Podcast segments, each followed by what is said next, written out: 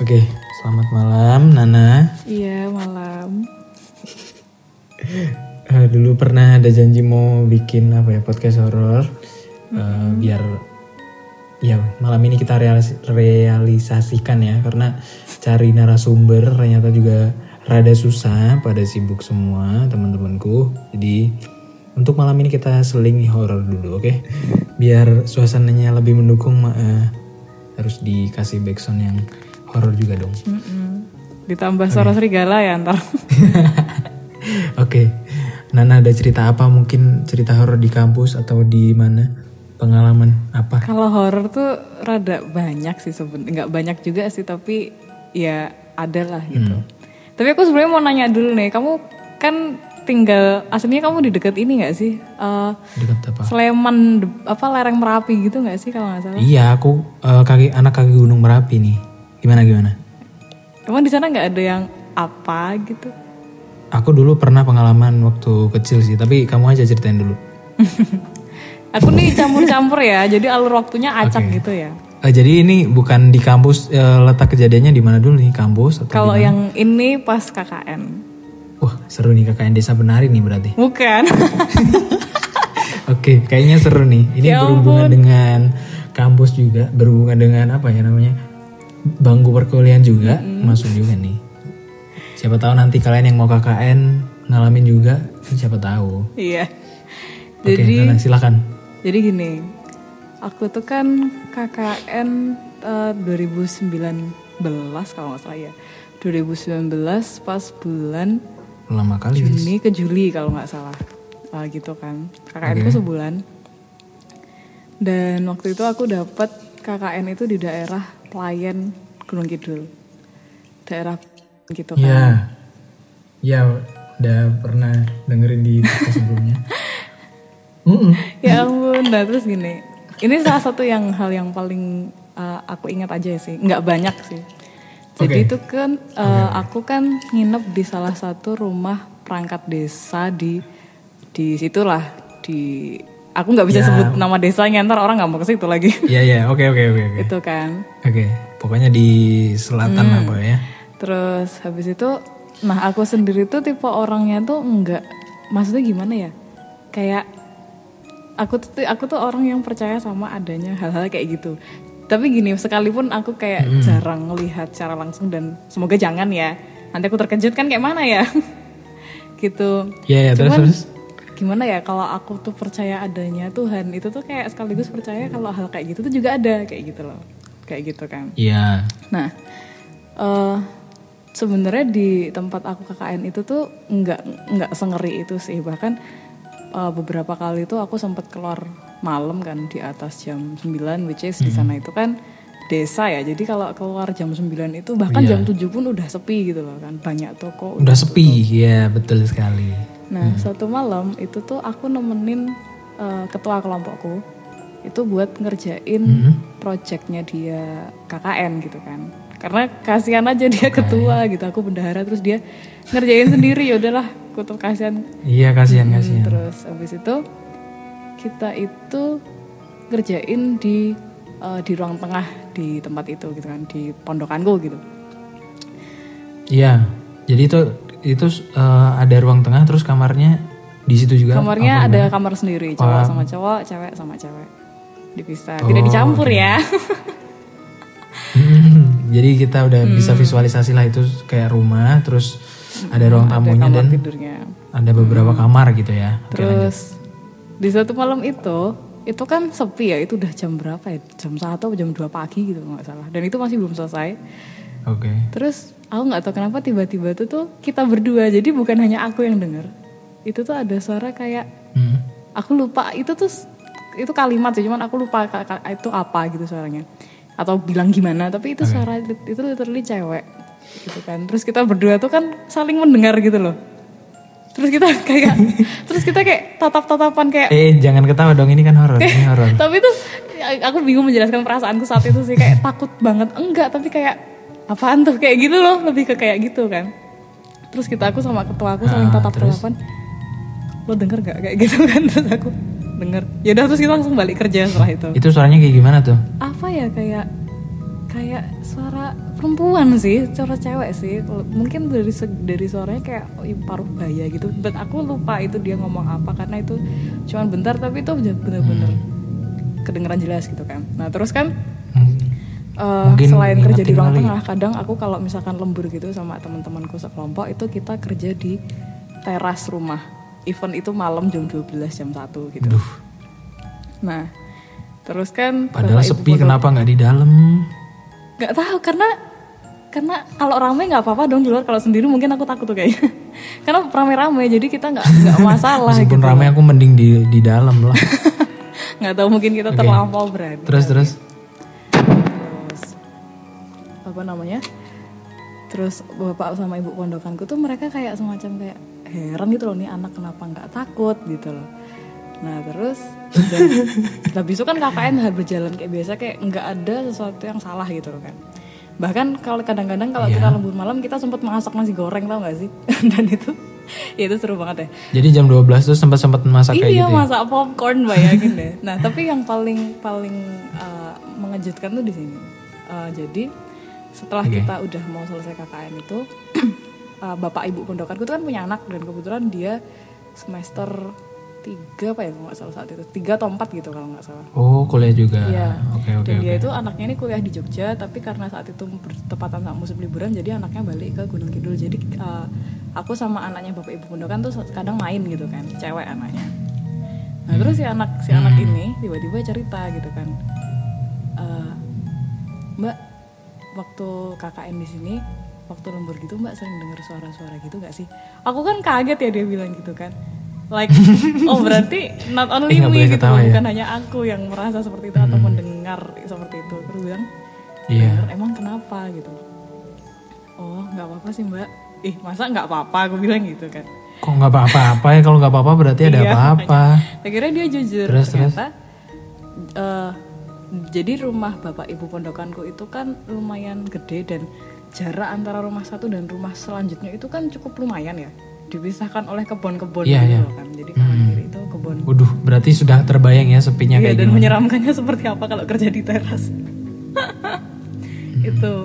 oh iya, iya. Dan ternyata si anak bapak pondokannya bapak bapak pondokan ini bilang gini, soalnya mbak di dekat di samping rumah di samping rumahnya kita eh, itu tuh dulu pernah ada orang gantung diri di situ. Ih, ih merinding aku sumpah. Nah, Bentar, seru banget kan? Bentar, tuh, Jadi nah, ada orang orang gantung diri di situ.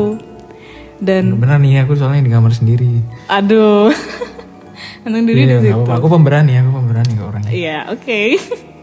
Kayak nggak meragukan ya, tapi suaramu nih.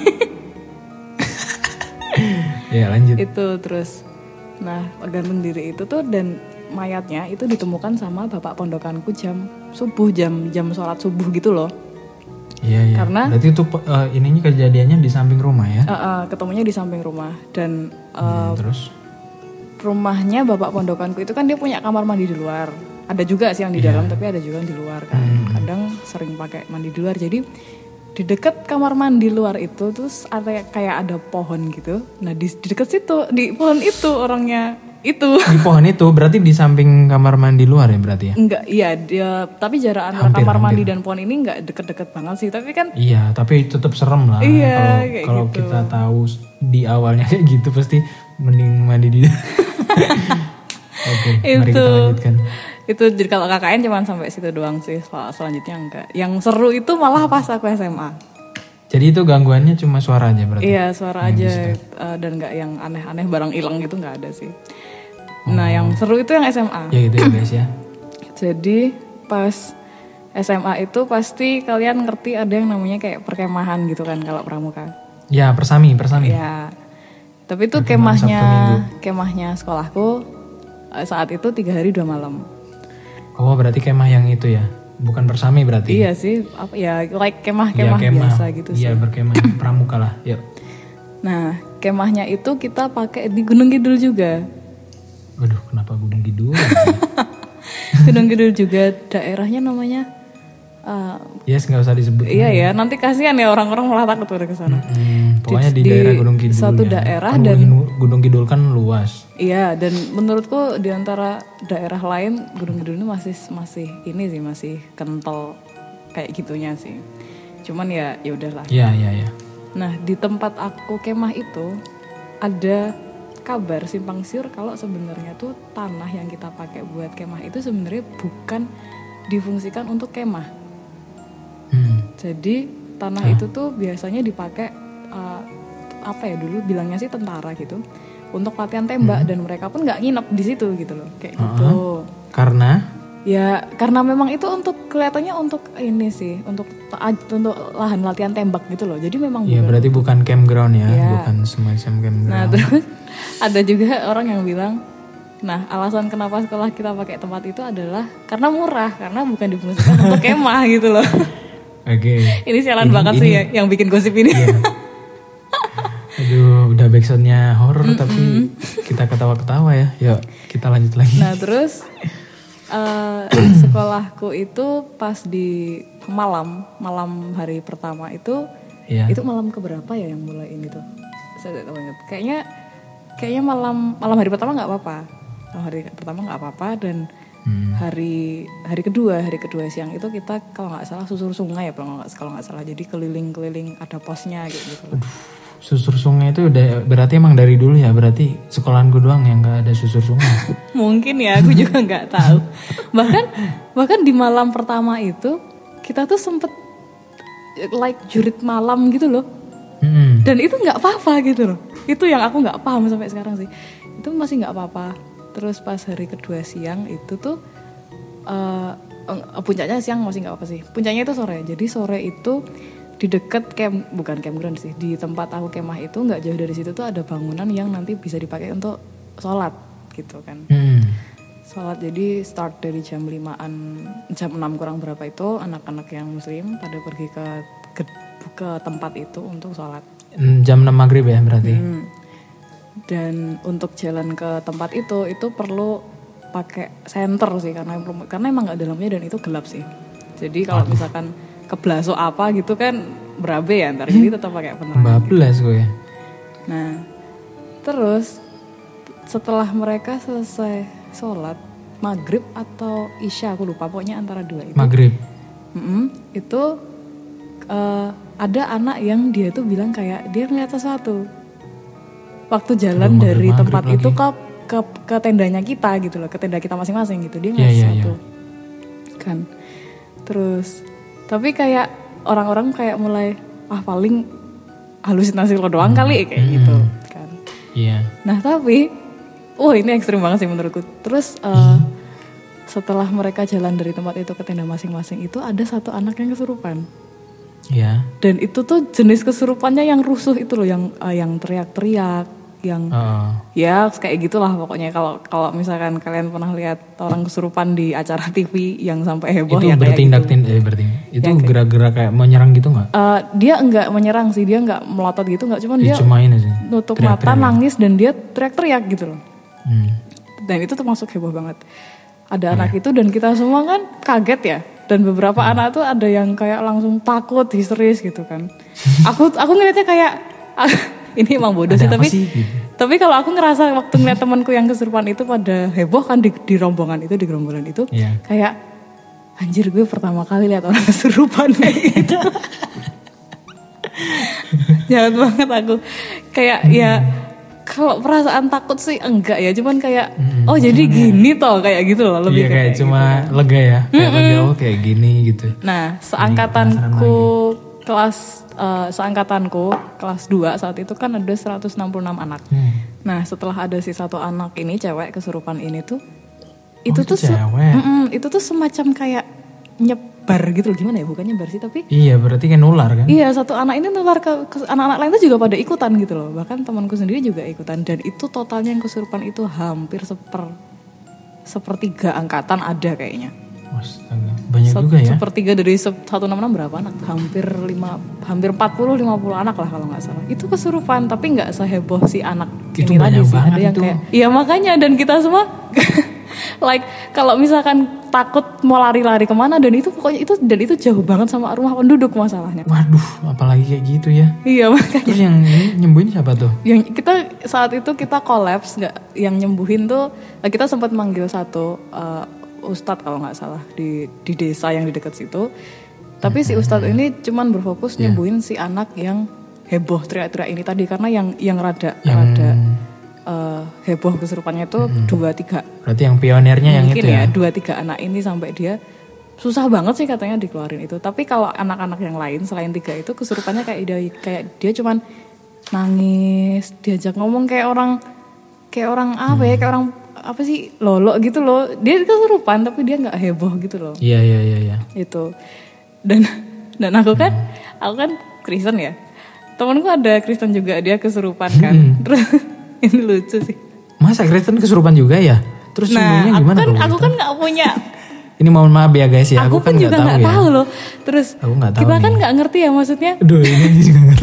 Terus aku sama teman-temanku ngide udah udah bacain doa bapak kami aja bapak kami aja gitu kan nggak mempan itu tetap di situ tau gak sih tapi teman tapi temanku yang Ada doanya gitu ya? Maksudnya ada doa khusus buat ini apa kamu kayak semacam ini kalau di Islam tuh kayak Al-Fatihah kalau gitu. di aku nek, dalam sepengetahuanku pribadi ya aku sih tidak aku nggak nggak tahu ada doa Gitu, seperti itu tapi sepertinya ada cuman aku nggak tahu aja gitu karena yang diajarin ke kita tuh kayak cuman doa bapak kami doa doa pribadi kayak asal ngucap gitu, gitu, gitu. loh kan.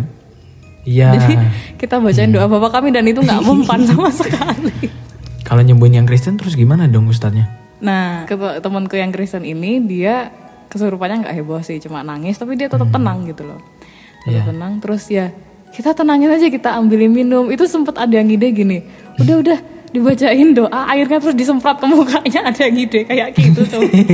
Aku aku Ya tuh gimana? Namanya juga panik. aku kalau Semua nginget adegan film dicobain lah. makanya aku kalau nginget-nginget yang ide kayak gini nih anjir lah orang ini kebanyakan nonton film gitu kan. Aku nggak tahu tapi manjur apa nggak gitu. Akhirnya kita cuma tenangin dan dia berhenti nangis. Tapi sekalipun dia berhenti nangis sebenarnya tuh yang nempel ke dia itu sebenarnya nggak hilang gitu loh. Akhirnya malam itu Ya masih berarti.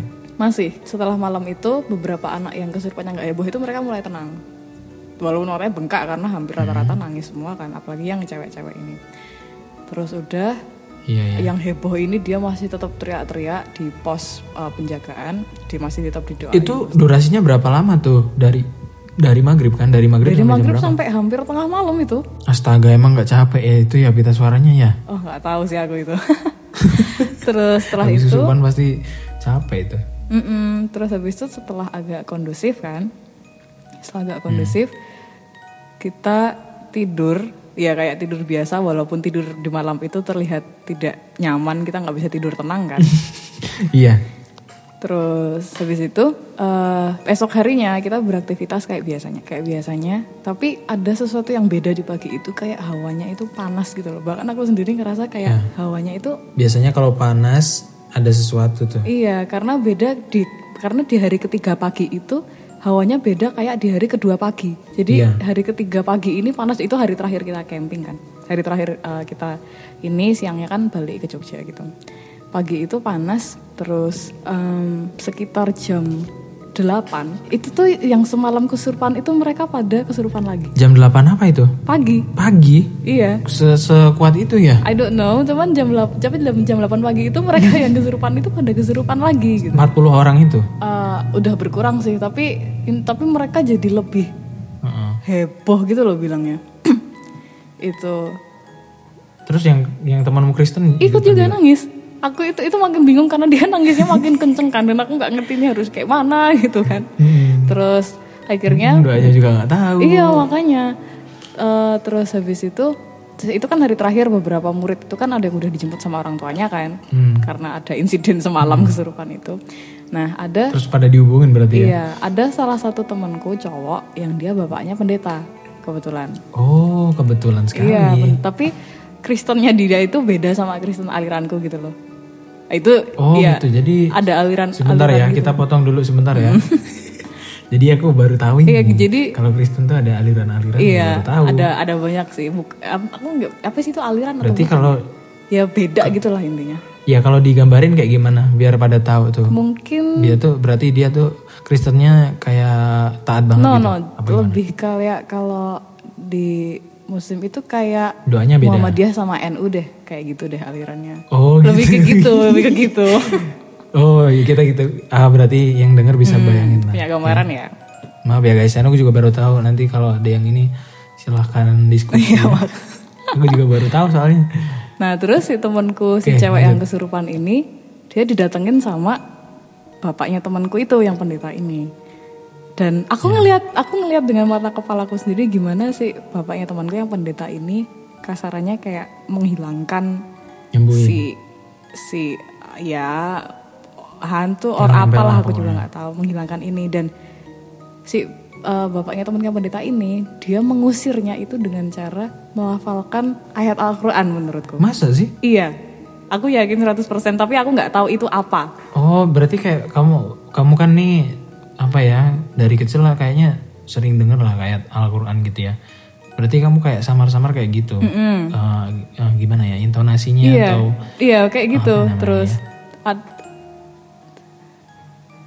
Terus habis itu si pendeta si tem- bapaknya teman yang pendeta ini dia nepuk-nepuk punggung gitu loh, punggungnya terus ya terus habis itu Hmm. keluar ya kayak nggak jauh beda kalau di TV-TV kayak orang ngeluarin jin dari orang kesurupan gitu loh. Iya iya iya. Kan kadang mereka Hmm. pakai bahasa tubuh yang kayak gitu kan. Sama kayak gitu juga. Iya. Itu juga satu hal yang baru sih buat aku.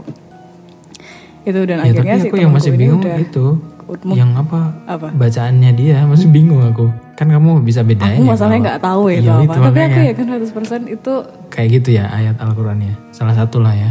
Aku aku mungkin aku salah ya entah Iya, ayat ya Al-Qur'an mungkin. atau apa tapi itu jelas Mm. Arabik gitu loh. Arabik oke. Jadi kamu tuh kan. posisinya Nah, di terus dekat itu dia setelah berarti. ya? dari itu Oh, berarti ya ya nggak salah dengar kayaknya. iya, iya. Hmm, karena aku ngelihat sendiri kayak kayak aku pengen lihat aku tidak ingin melewatkan momen seperti ini gitu. Oke. Terus terus terus. Nah terus habis itu setelah eh, si jin di teman di yang yang eh temanku yang kesurupan ini udah membaik gitu akhirnya harusnya kita yang jam 2 siang itu balik ke Jogja jadinya jam 9 apa jam 10 itu kita udah buru-buru balik Iya, gitu iya, ke iya. Jogja. Dan kalau Anda mengira bahwa eh, apa namanya insiden kesurupan itu sudah berhenti sampai di situ maka Anda salah besar. karena karena setelah kita eh, kemah itu itu kan hari Minggu ya berarti hari Minggu siang kan itu kita balik. Iya. Hari Seninnya kan kita masih sekolah. Hari Senin selama se- hampir dua minggu setelah kemah. Setelah itu, Iya, itu kita posisi udah masuk sekolah ya. iya. Dua minggu setelah camping, anak-anak yang kesurupan, yang heboh, itu mereka kesurupan lagi di kelas. Aduh, berarti ngikutin ya. Aduh, Iya. aduh, aduh, aduh, aduh, aduh. Iya, dan itu ngikutin dan beberapa eh, sampai rumah bahkan. Dan mereka kolapsnya itu di sekolah. Sampai rumah gimana coba kalau ini? Iya, malah ada yang Iya kan? ada yang bilang gini si anak yang kesurupan ini yang parah ini kesurupannya dia di rumah itu nggak mau minum yang lain selain teh atau kopi Waduh, request ya? iya aduh Aduh, request juga ternyata ya. ya mungkin kalau dikasih dikasih Taiti mau tuh Anak indie paling. terus setelah itu udah kan tapi setelah mereka kolaps di sekolah itu tapi lama-lama perlahan mereka baik-baik aja kok tapi baik-baik aja ini nggak tahu apakah pasca mereka kolaps di sekolah itu apakah orang tuanya kemudian ngasih treatment kayak eh, Mungkin ngaji atau misalkan, mungkin iya, kayak sholat gitu tahajud enggak, atau gimana nggak ya? tahu aku Hmm. tapi setelah itu membaik Kamu tahu sholat tahajud nggak? apa Sholat tahajud tahu nggak? aku pernah dengar Iya. tapi aku nggak tahu itu apa dari silsilah keluarga aku aja Waduh, jadi ini aku kedinginan apa merinding ya? Ai, enggak itu itu sugestimu aja itu. Jadi gini, eh eyangku dari keluarga papaku itu kan masih satu garis keturunan sama eh, keraton gitu loh kan. Wow. Berarti kamu Nothing darah biru sih dong. menurutku. Berarti kamu darah biru. ah, nggak tahu deh gue. aku tidak ingin, hmm gitu deh. Tidak ingin Nah, membirukan darahmu sendiri ya. Mm-mm, udah aku orang cukup taunya aku orang biasa aja deh. Heeh, terus terus.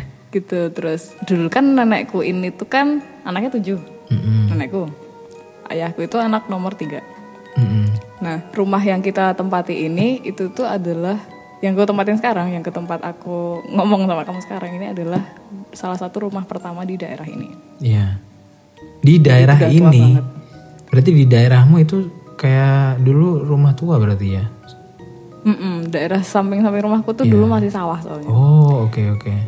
dan soalnya aku udah nempatin rumah ini tuh sampai hampir empat generasi gitu loh Empat generasi. Ha-ha. Empat generasi itu maksudnya gimana? dari buyutku Oh buyut buyut dari buyut aku gitu ya? Mm-mm. Oh oke. Pokoknya- Aku baru paham kayak gini. Nah, terus Oke yuk yuk yuk. yuk. terus udah nah nenekku ini tuh kan punya anak itu tujuh Hmm. Anak pertama itu cewek anak kedua cewek nah yang seru yang seru itu pas eh, budeku anaknya eyangku yang pertama bingung gak tuh intinya budeku gitu Iya iya. saat dia saat dia menikah Hmm. itu kan ceritanya dulu dia itu susah punya anak gitu kan Iya. Hmm, terus nenekku itu dapat suatu bukan bisikan sih apa ya kayak Mujizat. aku nggak tahu menyebutnya itu apa tapi aku, aku sebut ini kayak Kalau di kalau di Islam kan kayak hidayah gitu ya? tapi aku nggak bisa nyebut ini hidayah sih nah nggak Ya, susah ya. kayak ha- suatu lah ya. bisikan lah ya aku nyebutnya gitu lah ya petunjuk aja lah. ya bisikan petunjuk tuh terlalu horor. Eh ini emang horor sih. Bisikan deh. bisikan aja. suatu suatu petunjuk gitu kan Hmm.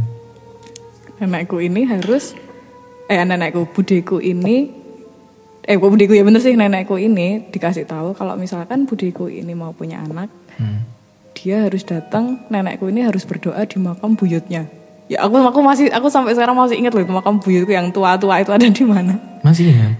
masih ingat aku. Itu itu horor sih literally tempatnya. Tinggi tinggi pokoknya saya di daerah Kerapiak sana.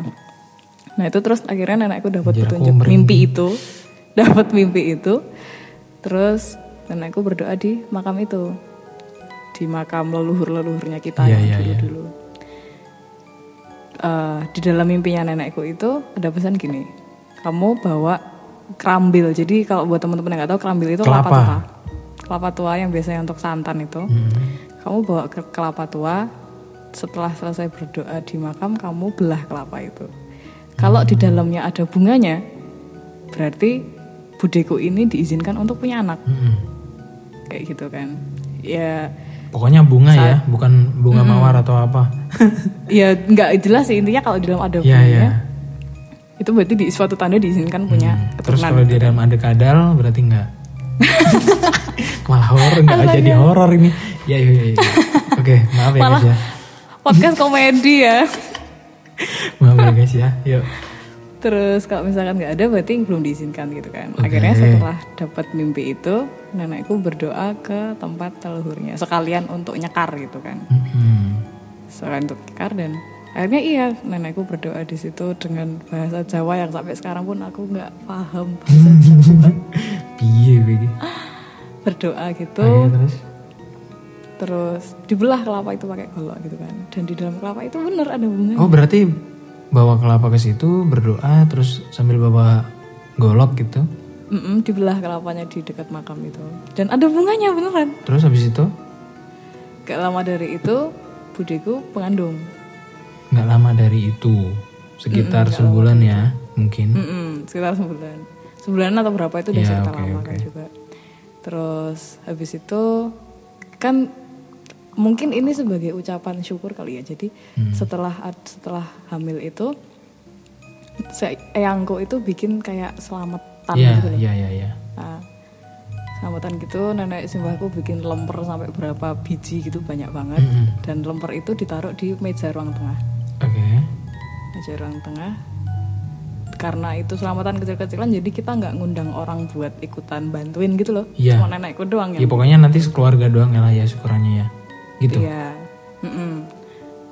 terus naruh lemper katanya sih naruh lemper di meja Mm-mm. pas habis itu ditinggal ke dapur kan sama nenekku dia balik lagi lempernya nggak ada Itu berapa gitu kisaran berapa biji emang? Kok bisa tahu hilang? ini nggak tahu tahu apa namanya yang apa sih namanya yang buat alat buat ngayak beras itu loh Apa? aduh yang buat kayak Tempah. apa, yang nampan gede banget dari Iya tempah ayam itu namanya tempah. Ah, Dari ya itu kan. pakai itu pakai itu banyak banget Uh, itu nggak ada Segitu tempah tuh banyak loh guys. Makanya ya. Setempah tuh kayak ini. Satu hula hoop lah. iya iya Hmm, gitu, Se- segitu. diameternya sekitar segitu itu nggak ada dan dan malamnya itu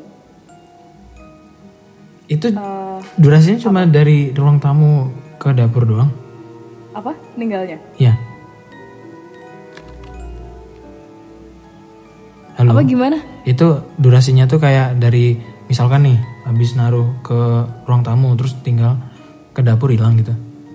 Iya, tapi ke dapurnya emang agak lama sih, tapi habis itu nggak ada gitu dan itu saat itu udah sore ke malam gitu loh. Aku juga tahu. Oh, ya soalnya kayak aku perbatasan ya, perbatasan waktu siang dan malam. Mm-mm, itu terus ya udah akhirnya hilang. Tapi terus semenjak itu pas aku lahir dulu, pas aku lahir itu juga ada drama sih itu sebenarnya. Yang ini dulu aja diselesain. Ini itu doang berarti. ini itu, itu ada lagi sih, tapi ntar aja deh.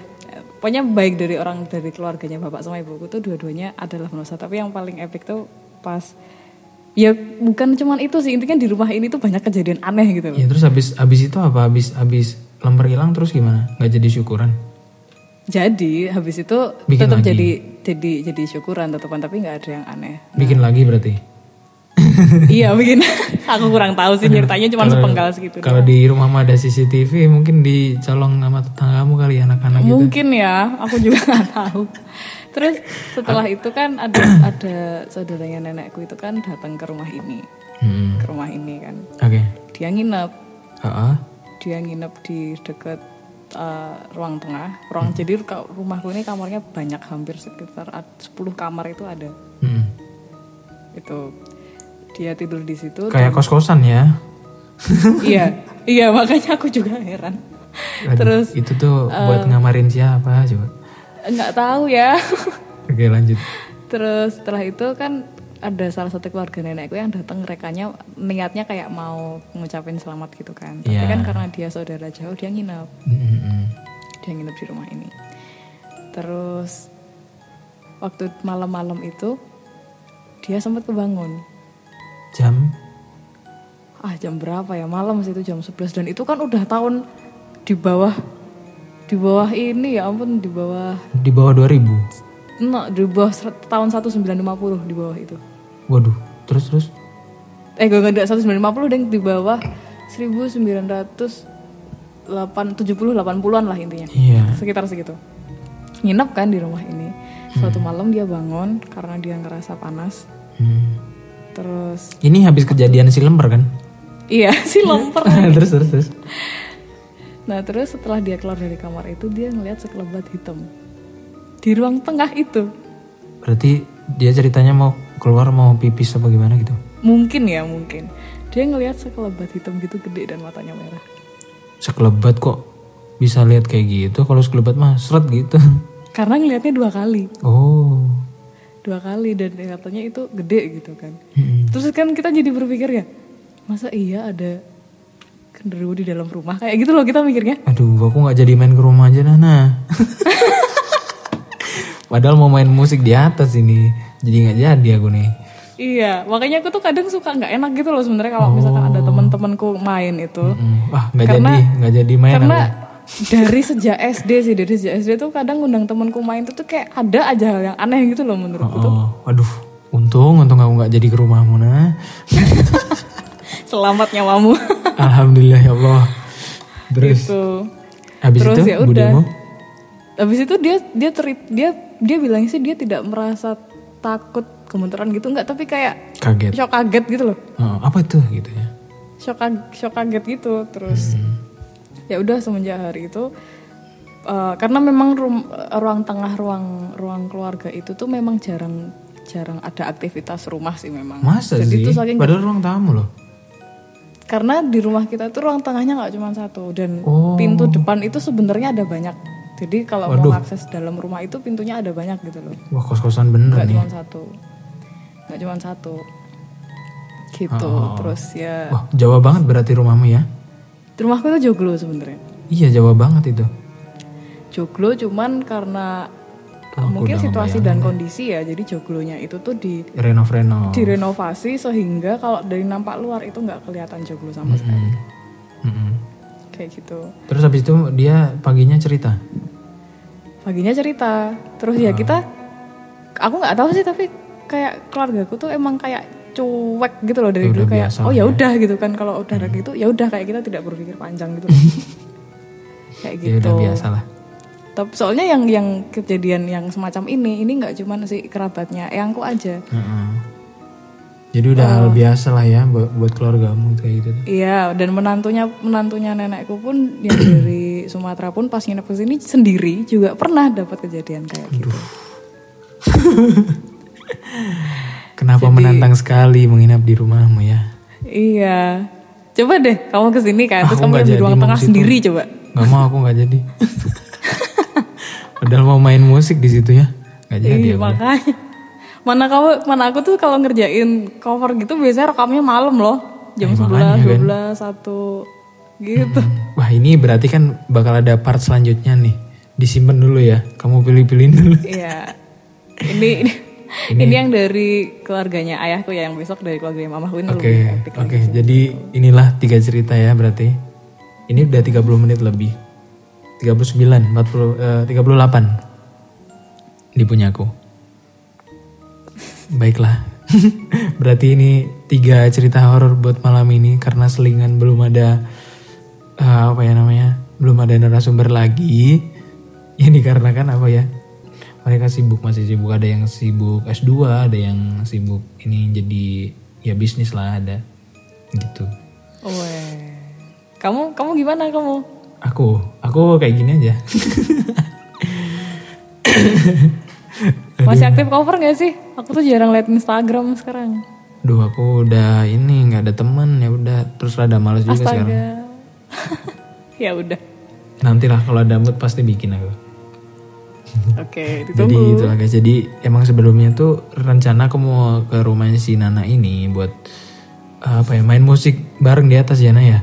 Cuman Iya. setelah untung aja aku bikin podcast ini jadi aku tahu dan nggak mau ke situ aku pun karena cerita horornya banyak banget ini cerita horornya banyak banget kalau kalian suka nanti kita tunggu ini ya selingan berikutnya ini horor nih buat selingan aja Oke. ini kayak dingin apa merinding sih cuma Padahal aku orangnya pemberani, aku tuh orangnya pemberani. Allah. Bener. Enggak, Ya, enggak percaya aku. Pernah kejadian kayak gini waktu kan aku kuliah tuh PP ya dari kota ke kota. Nah kalau biasanya kan kalau misalkan mau main musik kan biasanya latihan dulu tuh biasanya sampai malam di kampus sampai jam 10 Nah jam 10 baru pulang kan perjalanan pulang itu satu jam. Nah sedangkan kalau rumahku kan kaki gunung nih ya otomatis kan melewati hutan-hutan kayak gitu. Oh iya. Iya, iya bambu-bambu gitu-gitu. Terus kebun yang jalannya sepi, yang sepi, sepi banget lah pokoknya. Cuma ada tiga lampu, itu pun kayak remang-remang gitu ya udah. Jam 11, jam 12 lewat situ tuh emang ada rumor-rumor ya banyak yang kalau udah lebih dari jam 8 pada nggak berani lewat situ kan. Tapi kalau aku kan orangnya bodo amat. Jadi asalkan kita berani itu sebenarnya mereka nggak nongol gitu loh.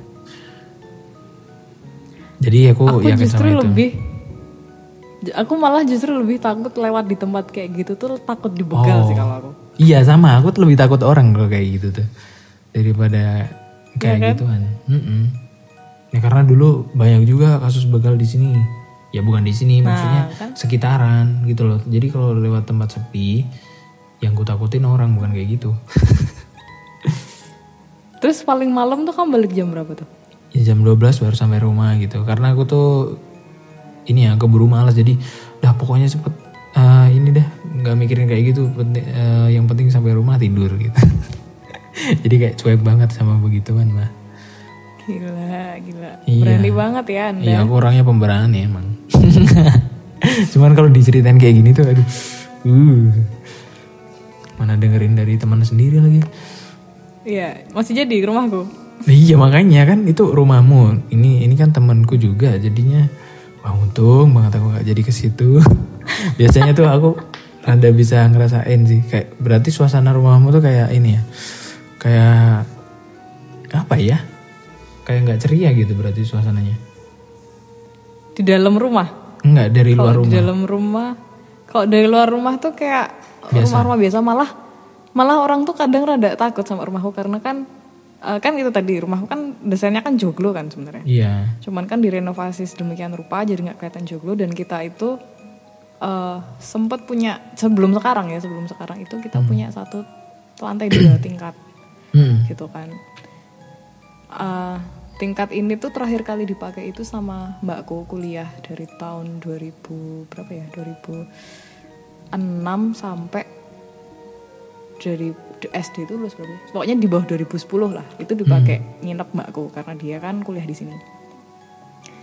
Eh, itu tapi setelah setelah mbakku selesai kuliah ru- ruang lantai dua ini udah nggak pernah dipakai.